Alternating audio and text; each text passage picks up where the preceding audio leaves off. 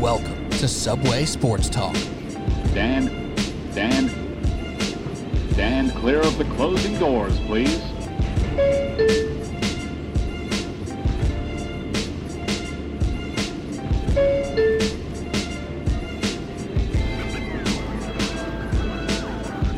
Welcome to Subway Sports Talk. My name is Peter Kennedy, and I'm your host. Thank you so much, as always, for tuning into SST on Apple Podcasts app, Spotify, and on YouTube. We're here to talk Week Seven picks because it's time for Week Seven, and it's time for PBS to flip the damn switch and start combining some winning weeks. We've had winning weeks. We have. I've had one. Mark's had one. I think Pat, have you had a winning week?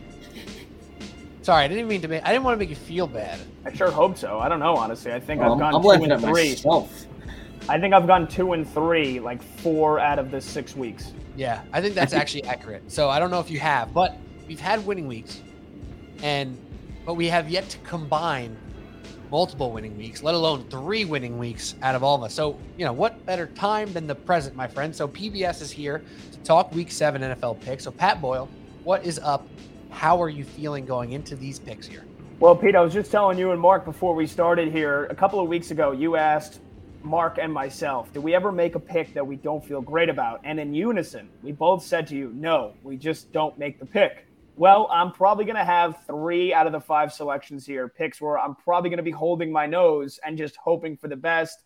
They kind of stink, um, not in the the sense that they're bad, but you know, they're ones where I feel good about. Of course, I wouldn't be making the picks if I didn't but I feel like it's gonna like the couple of the underdogs I'm taking, they're either gonna win outright or they're gonna get blown out. So we we shall see. We shall see. But I uh I'm ready to roll. I very much understand that. And I'm glad that you are seeing what I was seeing in, in that regard. Because I think it's almost a necessity or a rite of passage to take a pick that feels bad to take because it's making it's holding yourself accountable, you know, for not just saying, oh, well, this team's better, they're going to win, right? Like it mm-hmm. holds yourself accountable for looking at it from a bigger perspective than just what you saw last week who won won more games in the past. You know, it- it's a bigger thing, and I like to hear it. I'm happy to hear it. Mark Shenlugan, how are you feeling? Are you feeling enlightened like our friend Pat over here? Um, Pete, I feel good. Uh, you know, use the term enlightened. It's funny as you can see right now. Only half my room is lit up right now, and that's because I'm behind on my rent. Um, can't really afford to pay for anything with the way these picks have been going. Steady diet of peanuts, crackers, and like soup at this point. Honestly, I, I haven't seen a real meal in about a week, week and a half. So, um, hopefully the the light stays on for the rest of this podcast. Um, I'm not even sure if I can charge my laptop at, at this point. Uh, Hmm. It's been it's been a very interesting week for me. So, we're back. great. I thought you were going in a different direction there. I thought you were going to say the only part of you that's enlightened is you because you're wearing a white sweatshirt right now, and the you know the reflection off your laptop screen is making it a little bit bright in a good way. You know, it looks good. And I thought you were saying that you're wearing all white today for purity, that you were stripping down all past sins of of bad beats, and you're starting from a pure standpoint today, ready to roll into a new week and a new time. You know, forgiven of all your bad beats. No, no, trust me, Pete. There's no purity o- over here, and there's no purity in nine and twenty-one either. So, however, whichever way you want to spin this, there's no positivity. There's no purity. I, I'm lucky if I'm able to live in a two by four next week. So there, we- there we go. let's just see. Let's see what happens this week. At this point, the see strategy is not going to change. I'll tell you that. It's not going to change. So That's something I am happy to hear. Been saying it all along. Trust the process. That is your process. And until it gives you, you know, 18 weeks of of, of crap, you're gonna trust it. And and I like that about you. And I hope your picks are gonna work well. So we got right now combined record 31 and 59. Feels absolutely horrible to say out loud, as it is horrible. I am at 12 and 18. Pat's at 10 and 20. Mark's at 9 and 21. Last week, me and Pat were 2 and 3. Mark with the 0 for 0 for 5. But it's okay because you're feeling good and you got to pay for that rent. So you're going to make sure you do so. So, Shen, why don't you start us off with your first pick in week seven? Oh, all right, here we go. Two team parlay. We're back at it. Jacksonville Jaguars against the New York Football Giants, leg one. I will fade them until the end of time. And look again, they're down 10 points with 10 minutes to go, and somehow they pull a win out in a game where they have no business winning. Uh, you know, it's third and one. They're up, they're down three late, and the Ravens somehow get called for some illegal formation. And then the next play, Lamar has the ball goes through his hands, and then he throws like I think it was his first pick of the year, if I if I heard correctly, or, or something crazy like that. Um, but look, with everything that's happened, you know, the five and one Giants are somehow three point dogs in this game, which doesn't seem right. So I'm kind of thinking that the luck has to run out, or Vegas knows something we don't. So give me Jacksonville at home for for leg one, and then we're going to parlay that with the New England Patriots, who've looked downright unbeatable the past two weeks. Granted, the level of competition hasn't been fantastic, but hey, neither are the Chicago Bears, and that's who rolls into New England this week. Um, whether it's Zappe or whether it's Mac Jones, uh, I don't really think it's going to matter. Uh, Rhamondre Stevenson's going to run all over whoever they play. The Bears are just awful. And Bill Belichick went on, went on a seven minute soliloquy earlier this week about how good the Chicago Bears are and all the weapons they have. They'll probably score less than seven points because of that. So give me the Patriots, give me the Jags, plus 110, pick one, week seven. There we go. Right back on the horse. And uh I might, I might, I might. I have a wild card in there for number five right now. I have a few options checked off. We'll see which one I go with, but I'm considering that Giants Jaguars as a pick as well. And uh, Cody O'Connor, if you just listen to our NBA preview, he was on that show. He is definitely listening to these picks somewhere, maybe during his prep period on Friday, and rolling his eyes that Giants fan Mark Shanlugan will not back the New York Giants but you got to respect it. Real recognize real. And if you're real, Mark, you respect, uh, you're realizing that the Giants perhaps are not real. So that's the question mark, and we'll see where it goes from there. So pick one for Mark. Thank you. Uh, Pat, pick number one. I think Mark's asking to get hurt again because my first pick, I'm going to take the Giants plus three. Um, and I know we try to stay away from even spreads, but I mean, if I'm taking three and a half, it's like minus 125. That's too much juice, uh, in my opinion. So take them plus three. If they lose by a field goal, whatever, I push.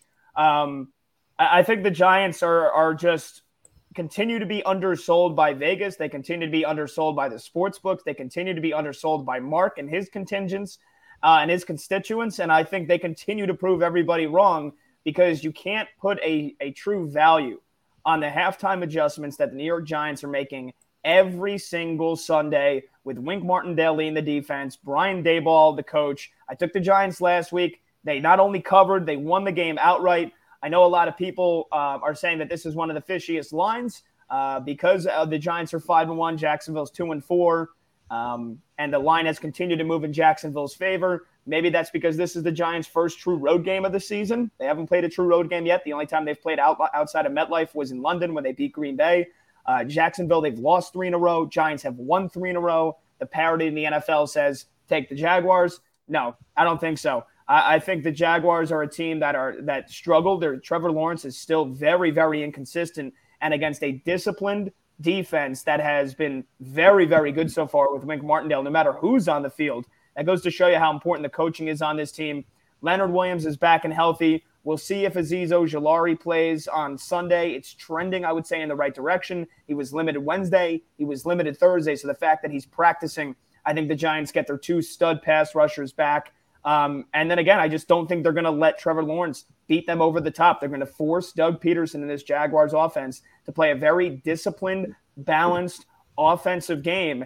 And I don't think they're just, I just don't think they're that good of an offense and, you know, to do that. I think the loss a couple of weeks ago against Houston, in which they were dominated and showed nothing offensively, um, said a lot about them. And I think they they kind of you know teams took them for granted the first couple of weeks, and they they kind of you know surprised a couple teams. The twenty four nothing shutout against the Colts. I mean that's a team they've dominated. They destroyed the Chargers.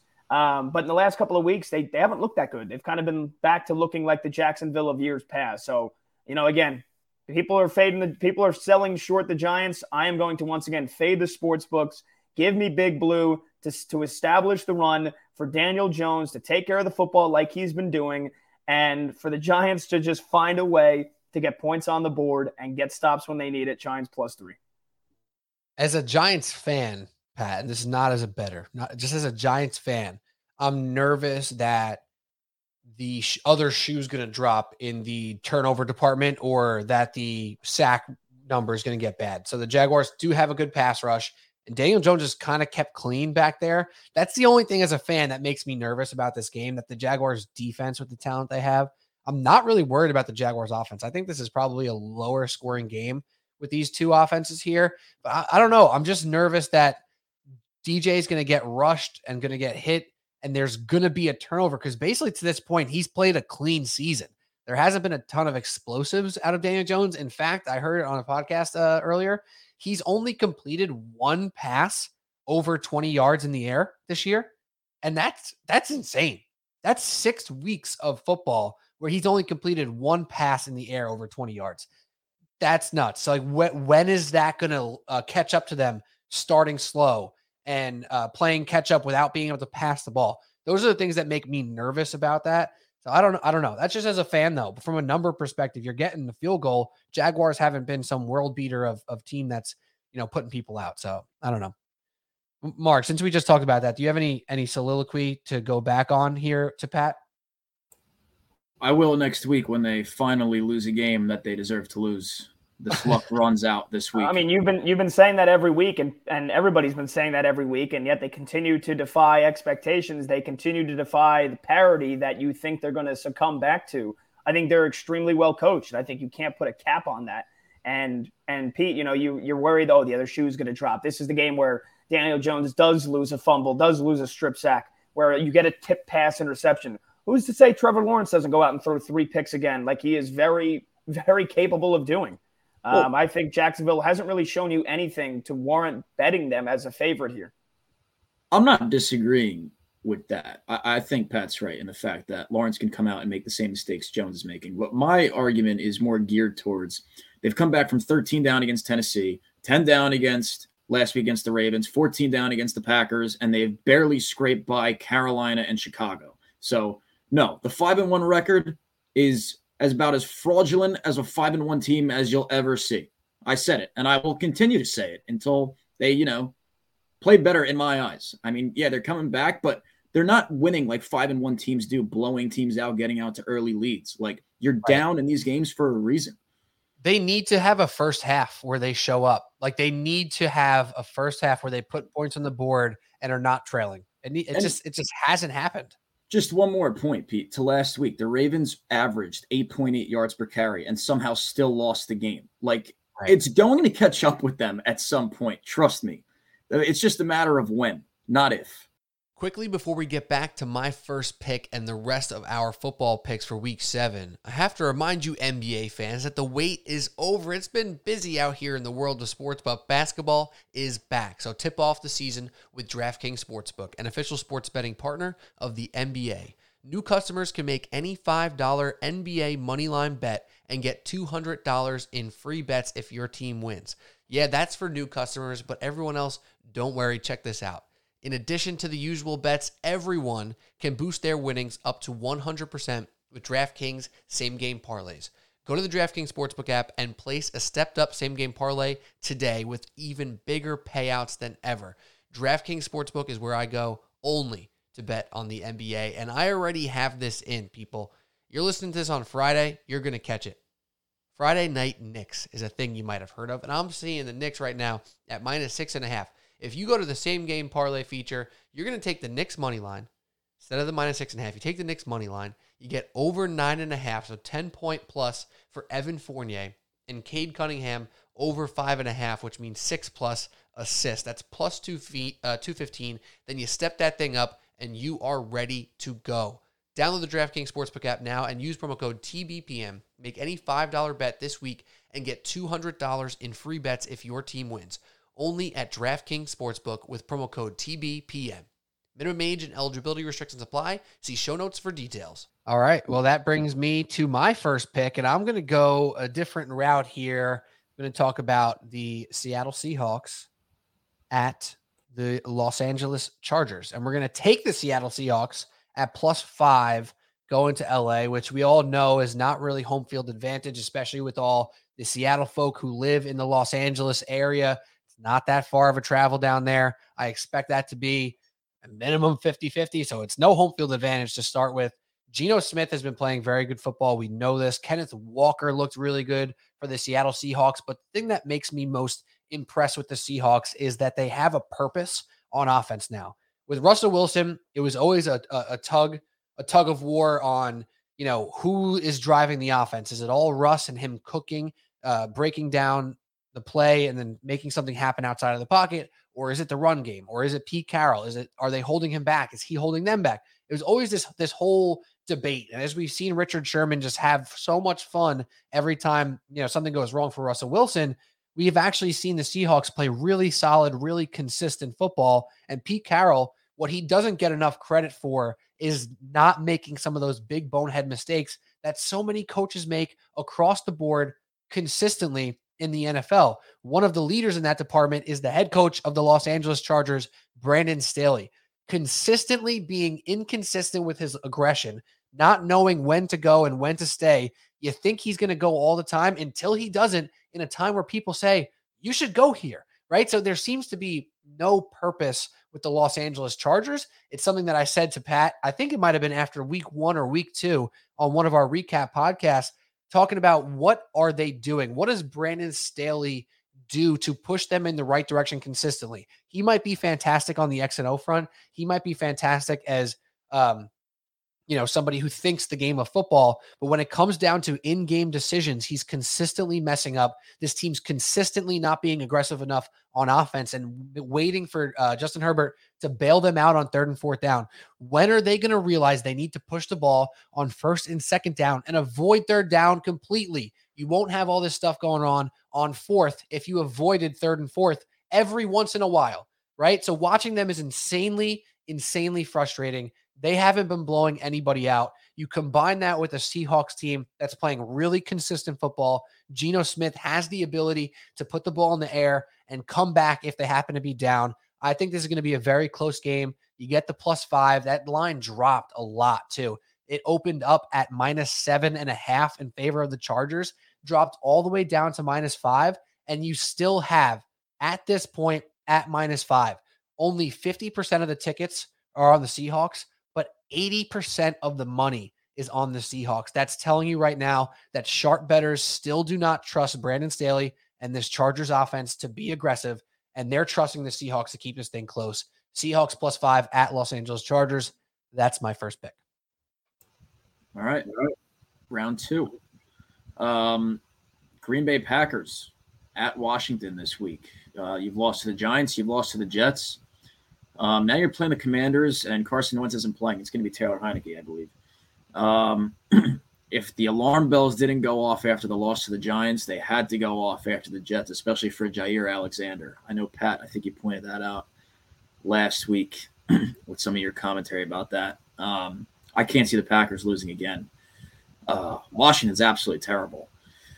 Um, so look, I think the I think the trend stops here. You know, Brady lost to Trubisky slash Pickett last week. Uh, what is Rodgers going to lose to Heinicke now too, off a two-game losing streak? Maybe, but I'm not betting on it. So give me Green Bay leg one, uh, leg two. Cincinnati Bengals at home. Um, big win in the dome last week down in New Orleans. Homecoming for Burrow and Chase gets them back to three and three on the year. Um, they're taking on the Falcons at home. Cordarrelle Patterson is still out. Um, look, the Falcons won last week, but I attribute that to a lot of them being the home team against the 49ers. Um, you're now going out to Cincinnati, chance to get over 500 for the first time this year. Um, really, outside of that week one stinker where Burrow threw five picks, the Bengals have been who, who we thought they were.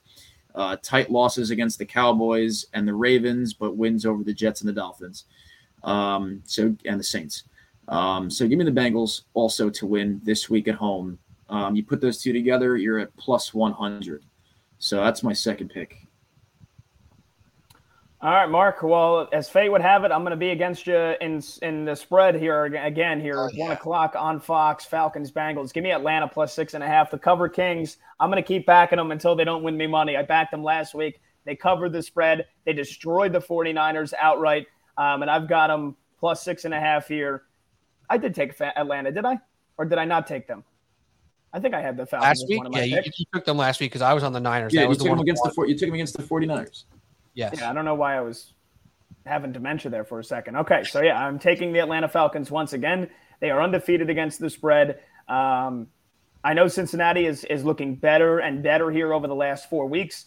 Double digit win against the Jets, double digit win against uh, the the Dolphins on that Thursday night football with Teddy Bridgewater. This the short loss against the Baltimore Ravens, and then they had to come from behind. And I guess at the end of the day, it was impressive. But the defense, uh, which you thought was starting to turn a corner, looked a little shaky against New Orleans, and this Atlanta Falcons offense continuing to hit its stride, even without Cordarrelle Patterson, Tyler Allgeier, and Caleb Huntley are a, a nice one-two combo. Marcus Mariota is he's taking care of the football, man, and this RPO offense that Arthur Smith has them running. Um, literally and metaphorically, is working very, very nicely. You know, he is making the right decisions, ran the ball six times for 50 yards and a touchdown. So you got to worry about his legs. And Mariota, the last three weeks, 139 yards in the air, 147 yards in the air, 129 yards in the air. You would think that they'd be getting blown out, but no, 13 of 14 passing for those 129 yards 93% completion percentage against the big bad 49ers defense. I know they were banged up. That was part of the reason for my pick. But the point is, Marcus Mariota is playing very good football right now. They're getting Kyle Pitts involved in the offense. They look they, they have a very balanced offense. So when you're running the ball and you can throw it when you need to, um, you know, I just think they're going to be able to move the ball consistently down the field against Cincinnati, who has been, like I said, struggled last week to stop New Orleans. Uh, DJ Reader is out. He's been out on IR, so they're going to have trouble stuffing the interior run. And you know, when you when you look at what Atlanta has done defensively, they haven't been that great. You know, they gave up a ton of chunk yardage, but they've been pretty decent in the red zone. And for a lot of the reasons why I took them last week against San Francisco, the two big games they were getting blown out this year against Tampa Bay and against the Rams. Not only did they come back and cover, they had a chance to win both of those games after being down 20 plus points. So it's a team that doesn't give up. They're another one that makes good halftime adjustments. I still think the Bengals are a little bit overrated. Still, the sports books are riding them off of that Super Bowl run last year. So I would love if this was seven and a half, obviously, but six and a half I think is too many points. Give me the Falcons plus six and a half. Wow. I can't believe this is this is what's going on here. This is what's really about to happen is that me and Mark are going to be on the same team again, uh, going against Pat Boyle. is my second pick is Bengals minus six uh, versus the Atlanta Falcons. I can't even make it up. I could. You got him. You got him at a six. I'm looking on DraftKings. Oh, six and a half. It is six and a half on uh, pregame.com. It was six, but I'll, I'll put it at six and a half. Bengals minus six and a half at the Falcons. And I can't believe it. Once you said, Pat, that you were going against half that uh, parlay from Mark, I was like, come on, he's really going to go Falcons here. We're going to go against each other again. We are. We are. And here's the big statistic for you as to why I'm backing the Bengals here. The Atlanta Falcons defense, yes, it's been pretty good, Ben, but don't break this year. But their biggest weakness right now, like, and I'm talking pretty glaring weakness right now, is they do not get after the quarterback at all. Right now, they have a 1% hurry rate right now, lowest in the league, only three hurries and only eight sacks on the year, which is just really, really bad when you're going up against Joe Burrow. If you're giving Joe Burrow time, that is not what you want to do. So I'm expecting uh, a chance for the Bengals offense to have a little bit of an explosion type of day here. The Atlanta Falcons run defense is kind of average. The pass defense is kind of average. But if you give up all that time to Joe Burrow with those weapons and Tee Higgins is healthy now, second week off the concussion, the whole nine here.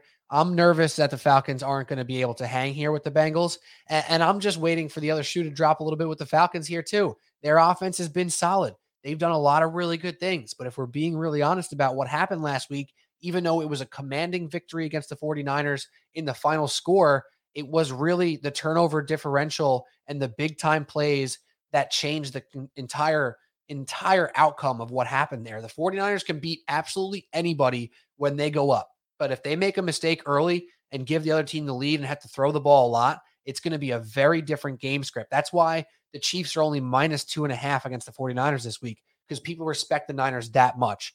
So, with that all being said, the Bengals are trickling in the right direction of getting their crap together offensively and defensively. It really hasn't been a big issue for them this year.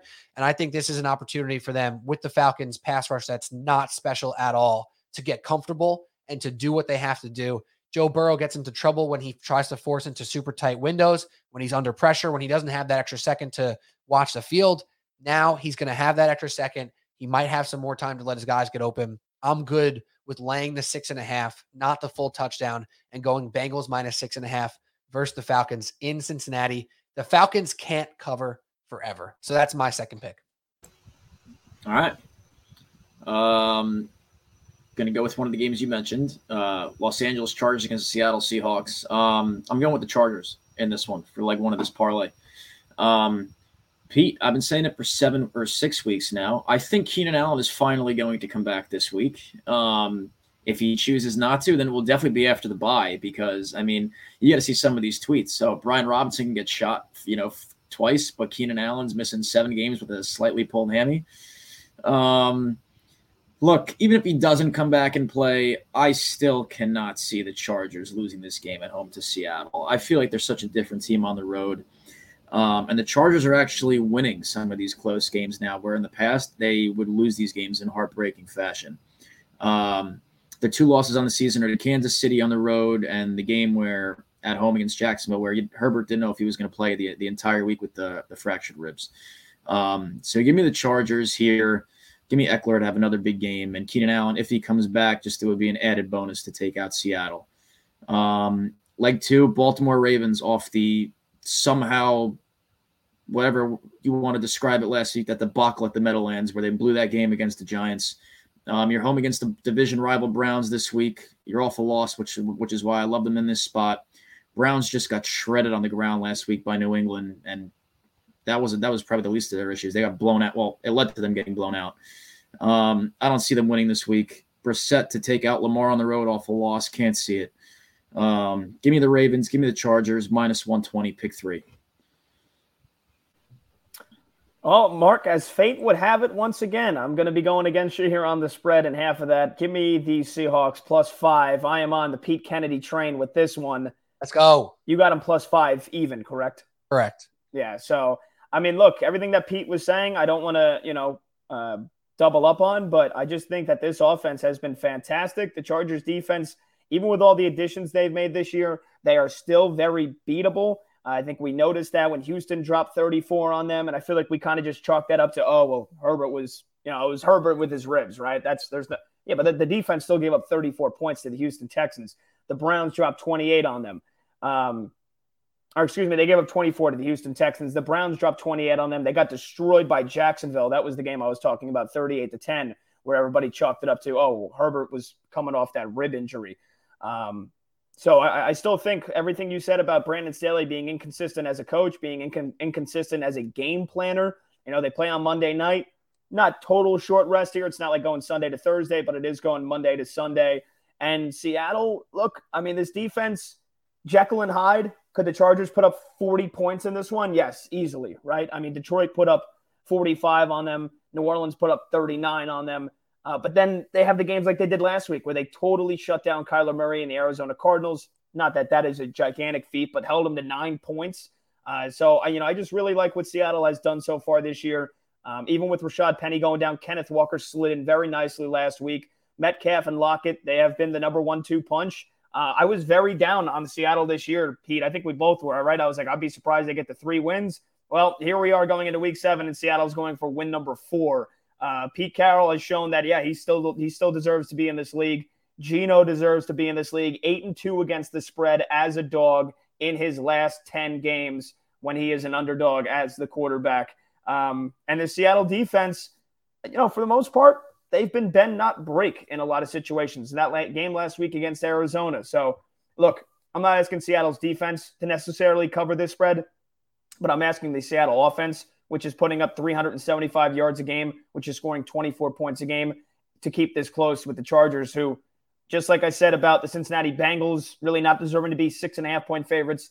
Just like the Jacksonville Jaguars, I don't think deserve to be three point favorites. I don't think the LA Chargers deserve to be five point favorites, which at one point, Pete, like you said, was seven and a half. And even if Keenan Allen does play, I think they're going to be very cautious with, cautious with him, knowing they've got the bye week next week. Um, so, and of course, as again, Rashawn Slater, left tackle, out. He's done. Could they be getting Corey Linsley, the center back? Perhaps. But that, Herbert was under a ton of pressure. And everything you said, Pete, about how this offense just kind of is, you know, lackadaisical on first and second down, expecting Herbert to bail him out on third and eight, third and nine. That's only gonna that that can't last forever. Um, so, look, I like Seattle in this one. I think they can go out and win this game outright. Give me the Seahawks plus five. I'm actually really happy that you went here because I actually had a few stats in this game that I didn't even get to. I got so worked up about Staley and Carroll and, and et cetera. So here's a couple stats for you to add to your case and my case since we're both on Seahawks plus five here. Right now, the Chargers have um what is four wins, right? They have four wins. Their last four wins, which is all the wins this year, a three-point win against the Broncos on Monday night, where the offense did not look very inspired. A two-point win against the Browns two weeks ago then they won by 10 against the Texans October 2nd. Whatever. It's the Texans, not very good. Still impressive. They won by 10 against somebody. Got smoked out by the Jaguars. We know that. They lost to the Chiefs in a close one. We know that. Then they beat the Raiders by five. So, of their four wins, three of them are by five or less, right? This team's not really built, not by, based off how they're built, based off how they attack defenses and how they actually play. They're not built to win big. They don't do it, they don't give themselves the chance right? They shoot themselves in their foot by being soft on first and second down. And now on the flip side of that, the defense for the Los Angeles Chargers, their weakness is the run game. They're giving up tied for the most with the New York Giants, 5.6 yards per carry from a defensive standpoint. Guess who's the number three rushing offense in the NFL right now? The Seattle Seahawks, averaging 5.3 yards per carry, number three in the entire league. So those three things combined there makes me feel really good about the Seahawks possibly keeping this within five if they don't win it outright. I'm probably not, you know, I might sprinkle it, right? If I'm putting one unit on the Seahawks plus five, maybe I put, you know, a quarter unit on the money line or a half a unit on the money line. I don't know, maybe just for funsies, but I like the plus five because I think they'll keep it close. And this could easily be a field goal game in, in my estimation. So, on to my third pick here, though. I'm going my first teaser of the week, and I'm now going to join forces with Shen a little bit again on one leg here. I'm going to go Patriots minus two and Raiders minus one in your standard, uh, you know, two team six point teaser here. Monday night, right now, the Patriots minus eight at home against Chicago Bears. Their offense is looking better and better. Rhamondre Stevenson just establishing himself as one of the best runners in the game. You know, not maybe top five, but top seven, top eight runner in the game right now. He's looking really, really good, especially behind that scheme. Whether it's Zappe or Mac Jones, I don't think this number moves, and I don't feel more or less confident with either of them. I think they're both very solid.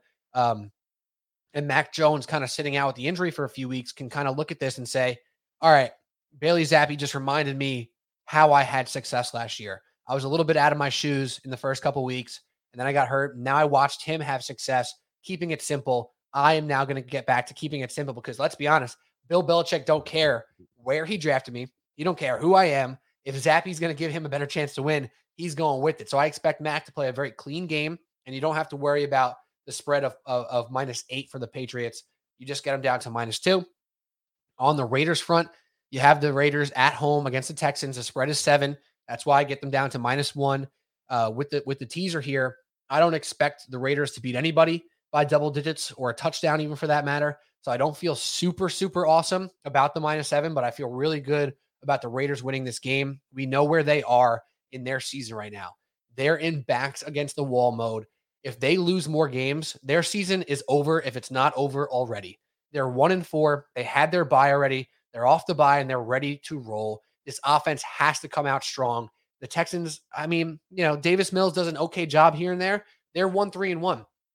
They have not scored many points this year. They've scored 86 points to this point of the season. Not very good right? So I think the Raiders can win this game with offense alone, but then they can get some pass rush from Maxx Crosby, make uh, Davis Mills be a little bit uncomfortable there. So Patriots minus two and Raiders minus one. I feel really good about it. Two favorites who I I would definitely lean towards taking the straight spread, but I feel really good on the teaser front. So that that's my third pick. All right, pick four. Uh, three leg parlay here. I lied. I got a three legger in this week. Uh, Las Vegas Raiders, uh, leg one for P for all the reasons you mentioned, and I'll just throw this in: the Houston Texans are garbage. Um, so all the reasons you mentioned plus that one is why the Raiders are going to win this week. One and four is not going to become one and five off the bye. Um, leg two over to Dallas. Dak Prescott back this week against the Detroit Lions. Um, look more so just with the way the Dallas defense has been playing all season. Um, I can't see Detroit going in there, especially on the road, beating Dallas in there with Dak's return. Um, it's just not happening, especially with Dallas being off the loss. Love them in this spot. Don't expect a flat performance there. And then pick three, another team, awful loss last week, Tampa Bay Buccaneers. Tom Brady going to take it one step further and lose to PJ Walker now, too. Um, Julio Jones is expected to be back in this game. He's been practicing all week, but I don't know. I, I mean, I see these guys practice and then they just sit out three more weeks. Um, should it matter? No, they should still be able to get it done without him. Um, they tend to dominate Carolina. Um, so yeah, Tampa Bay Buccaneers. We're just going to keep it simple here. Bucks win, Cowboys win, Raiders win, plus one ten. Pick four. The Bucks well, are. I, oh, go ahead. Sorry. No, go ahead, Pete. I was going to say the Bucks. Did, I don't know if you mentioned it. You might have. I was. I was trying to type. Uh, the Bucks are minus eleven. Right? You, did you mention that? So eleven down to money line with the combos that you put together. I mean, if you think about it like this, you're basically just buying, you know, a few extra points here on the Raiders and Cowboys to get them on a money line. Like if you did a Cowboys and Raiders teaser straight up, you would get it minus 120 at minus one each, right? So you're dropping one more point on each of those to get the money line, and you're just adding the Bucks against the freaking Panthers, who are abysmal right now, and you get plus 110. That's your third plus. Well, you have one at even at plus 100. You got two now picks at plus 110. So hey, if we're counting real money here, and you win those two, you're trickling even back up closer to even. I like it. I like it a lot. Go ahead, Pat. Well, I know this pick is going to lose because you, me, and Mark are all on the same side in some degree. I've got a parlay here Cowboys money line, Raiders minus two and a half, minus 118 odds. And now that I think all three of us are on the Raiders and two of us are on the Cowboys, you know it's going to lose, right? I mean, we're all expecting. I think we also think Houston is so bad because they didn't even play last week. I think they lost to the bye. Pete, go ahead. That's funny. No, I'm laughing at the bye joke, but no, uh, I said I was going to say just wait, just wait for my next pick. yeah, I, I, have a feeling all three of us are on both the Cowboys and the Raiders. Uh, Houston coming off of the bye, but the week before that, the surprise win at Jacksonville. The defense played so great. Uh, Vegas, I mean, look, not only for my faith backing them to win the AFC West, uh, if that has any chance of remotely hitting uh, and have any chance of them to make the playoffs, this is their season right here on the line Sunday at four o'clock. Um, you know, four o'clock Eastern, they've got to win this game, right? They just got to go out and prove that they're the better team. Uh, but I can already see this is going to come down to the f- final five minutes because it's not trending in the right direction for both Hunter Renfrow and Darren Waller. Both did not practice on Thursday. Waller barely even played in that game last week against the Chiefs, basically went out on the first uh, series. So I'm not optimistic that either of them play. You're going to have to have a huge game from Davante Adams. Josh Jacobs is going to have to continue to run the ball well. And can Vegas' secondary can they can they get a couple of turnovers against Davis Mills, please? Because we know that Houston's defense, for the most part, they have talent, they have potential. Derek Stingley's been very good at times this year. The pass rush, you know, inconsistent. Can you just show up and beat the better, the, you know, beat the team that you're much better than? Can they win this game by a field goal? So Raiders minus two and a half, and then the Cowboys, Detroit also coming off of the bye, but I think that's neutralized. The Cowboys get Dak Prescott back. I think you get a spark into this offense. Cooper Rush was great for them, right? I mean, he managed as well as he could. Um, but now you get Dak back. And I don't think anybody, any arguments that anybody had about, oh, quarterback controversy, should Cooper Rush be the quarterback? Those were put to bed uh, last Sunday night in Philadelphia. So, I mean, look, do I really need to explain more about how the Cowboys should win this game? Detroit, they've been plucky so far. The offense has been fantastic. A lot of that seems to have been wiped away with what New England did. And, you know, you get Jared Goff against Dan Quinn. Dan Quinn's defense has been playing out of their skulls this year, getting after the quarterback. I think they're going to make life just as equally uncomfortable for Jared Goff as the Patriots did. So Cowboys just to win, Raiders minus two and a half. And just to reiterate on your Raiders side before I go to my next pick here, another favorable run matchup here as the Raiders are number five in the NFL yards per carry, actually tied for third with the Seahawks at 5.3. Josh Jacobs has been an absolute beast. If you like this game, you should also look at some of Josh Jacobs' uh, props here on the rushing front because he's looked really good. Probably as good as he's looked in his entire career, running with a whole lot of force. And not only have the Raiders been good running the ball, guess who's fifth worst in the NFL at protecting the run? The Houston Texans, 5.1 yards per carry. That is a recipe for success for the Raiders. Take the ball out of Derek Carr's hand a little bit let Josh Jacobs really do his job. And then Davante Adams in the red zone, scoring touchdowns, doing what they do best um, with that connection. So I love that. All right. My fourth pick, one more teaser for me for the week. I'm going Cowboys minus one, as you said. So we're all on the Cowboys. We're all on the Raiders. What could possibly go wrong? Cowboys minus one, and I'm going Colts plus eight and a half here in the divisional matchup between them and the Titans. The game is in Tennessee. Spread is two and a half in favor of the Titans, and you get the Colts up to eight and a half. I think Matt Ryan has taken really, really nice strides the last few weeks. Now, um, a few of those games he was kind of asked based off game script to to throw the ball a little bit more, but he's been throwing the ball with some more success as well. The combo of Michael Pittman and Alec Pierce is becoming a serious uh, opportunity for them to do something there. And that comeback win against Jacksonville last week, I don't think that was fluky. I don't think that was BS. I think that was the Colts finally putting their feet in the ground and saying, we are good. We are not a bad team here. We need to show up and do something about it. So it's not a perfect matchup for the Colts.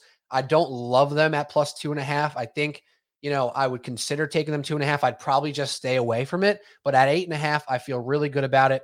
Even in uh when they played just a few weeks ago, it was 24 to 17. That's a seven point loss in favor of the Titans.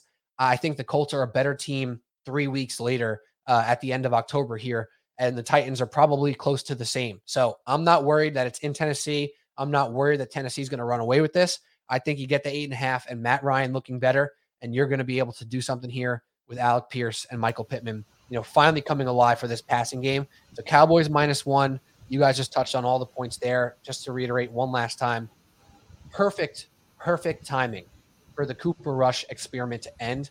The book started to come out here, and basically they ran out of time. With backup quarterbacks, what happens so frequently is that the offense gets really simplified, right? So when Cooper Rush comes in, Kellen Moore chops off, you know, 30% of the playbook and says, Cooper Rush, you're going to run our simple stuff. You're going to be straightforward. We're going to lean on Pollard and lean on Ezekiel Elliott and lean on this defense. And that's exactly what they did.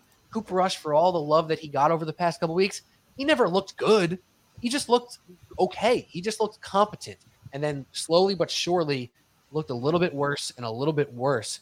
Couldn't be better timing for Dak Prescott to come back. And like you said, the defense, Micah Parsons, going to give Jared Goff fucking nightmares after this week. So pro Cowboys minus one, Colts plus eight and a half. That is my fourth pick.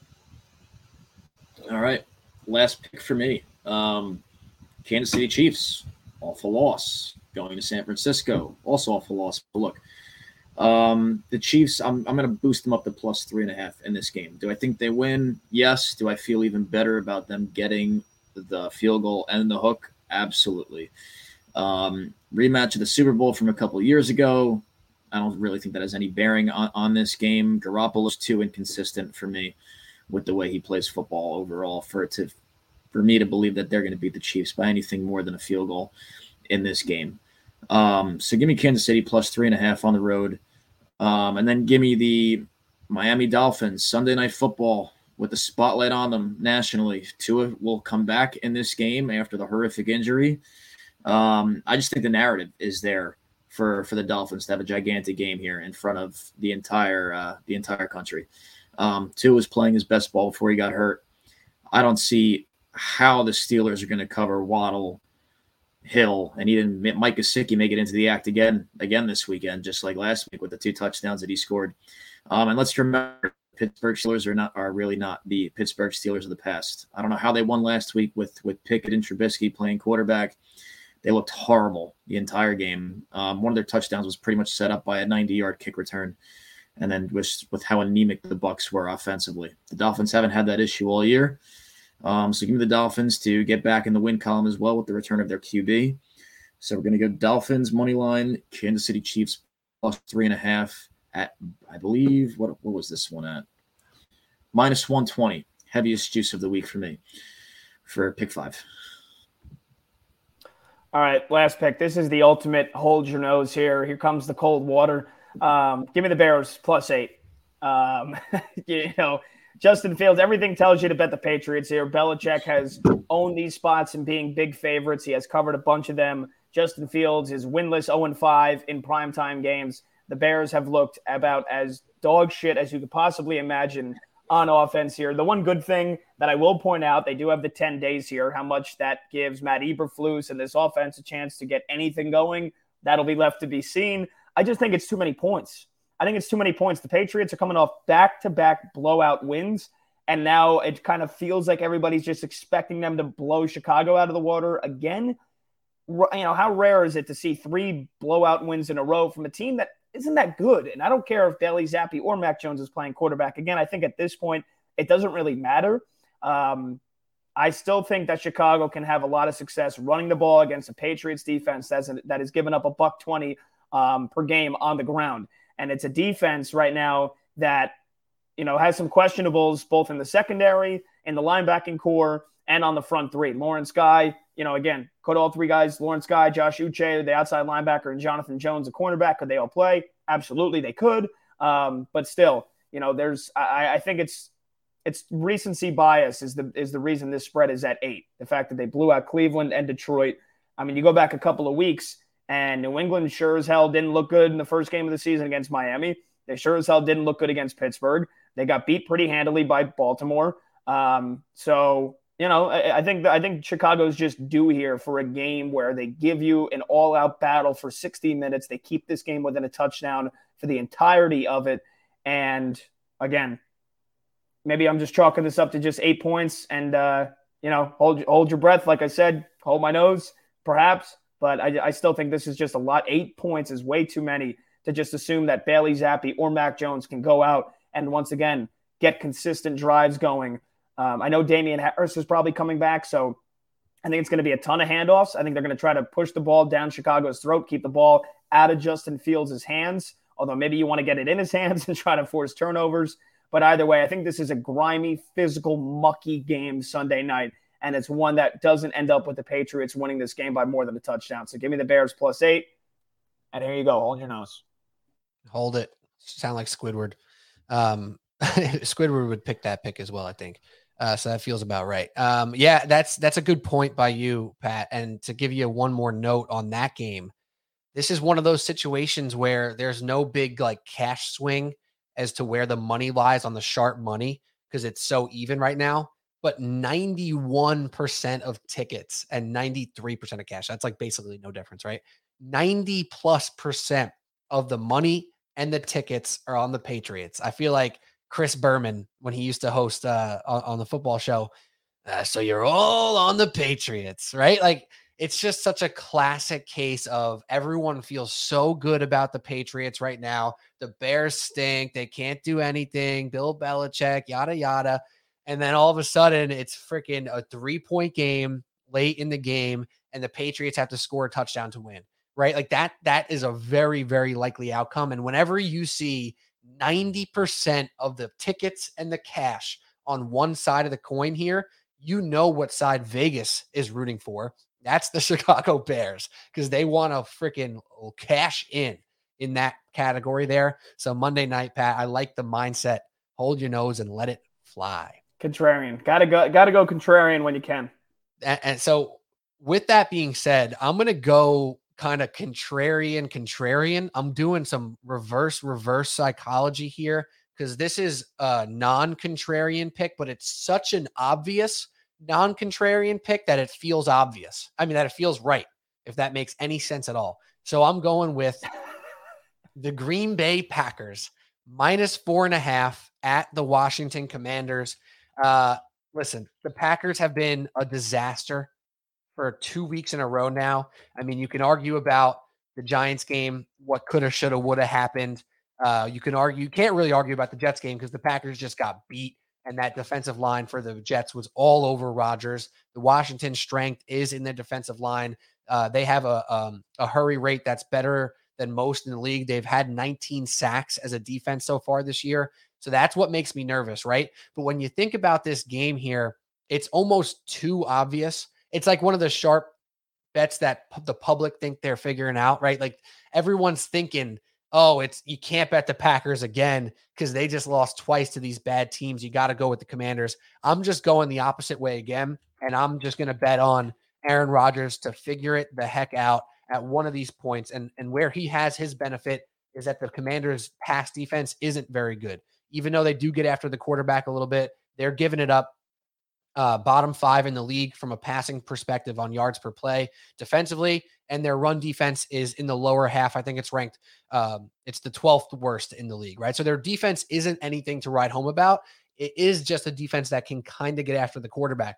But if you don't think that Matt LaFleur and Aaron Rodgers are absolutely embarrassed with how they played the last two weeks, then I don't think you quite understand Aaron Rodgers. For as weird as he can be, for as aloof as he can seem, this guy is clearly clearly an ultimate competitor, and he will not allow his team to get embarrassed three weeks in a row. And also, you got to call out this Green Bay defense. They've been, you know, touted before the season started as a really talented group that can do a lot of things uh, with some talent in the D, in the DBs and on the defensive line.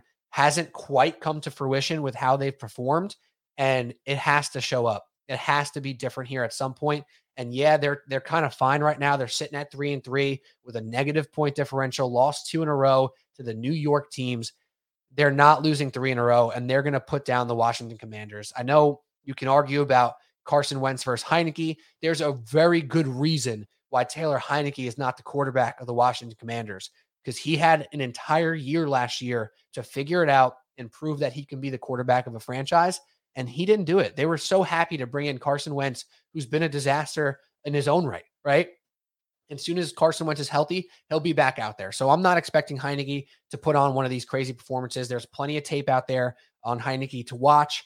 The Packers minus four and a half. I'm holding my nose a little bit too here, Pat, because it feels so obvious to take the Packers that everyone probably wants to take the Commanders. And then I'm doubling down another time and just going right back to the Packers minus four and a half. That is my last pick. So there we have it.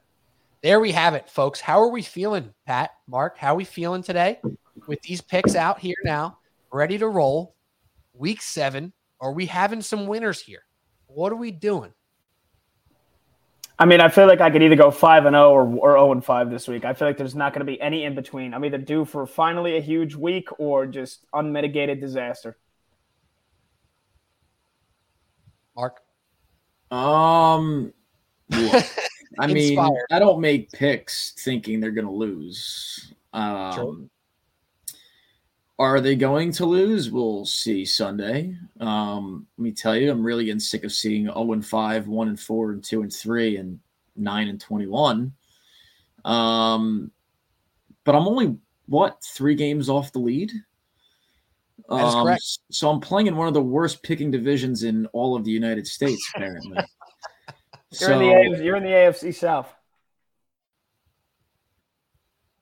I mean, at some point, I, I, I just continue to look at it, continue to be dumbfounded how these picks lose, and we're only six weeks in. I got what twelve left or something like that. I stand by it, and the, I will turn it around.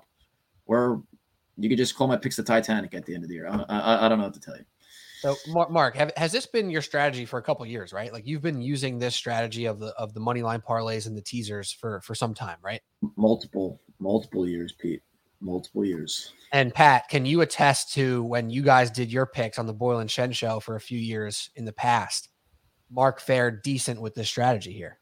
I think we were all. I think we're all of us were pretty. You know, we were above 500 both years we did it. Something's got to change. I think it's the week. I think week seven. It's the week where we finally figure something out. I'm feeling pretty good about it as well. You know, I got a little mixture there. I got my underdog in the Seahawks. I got some nice little plucky favorites that I like in the Bengals and Packers, and I'm feeling good about the teasers. I've actually been decent on teasers the past couple weeks, so I'm hoping to get those right. What can go wrong? What can go wrong? So if you're watching on YouTube, you can see the recap here. And if you're listening on the podcast, thank you for listening. You can check out our Instagram at social uh, social media at social media. Yeah, follow us at social media. Follow us at Subway Sports Talk on Twitter, on Instagram, on TikTok to see some of these picks. To follow along, let us know what your picks are. This is the week where we all turn it around. So, thank you guys as always, Pat, Shen. Another week in the books, week seven already. Can you believe it? We're here. All right. Subway Sports Talk. Thanks for listening. Thanks to you guys for always coming here and making the picks. We got many more weeks to go, and we're going to try to figure it out. We're going to keep chipping away at our records, chipping away at this total of 31 and 59. And if you want to fade us, just beware that that other shoe might just drop and it might just be in week seven. But thanks for listening. Subway Sports Talk all. Cheers.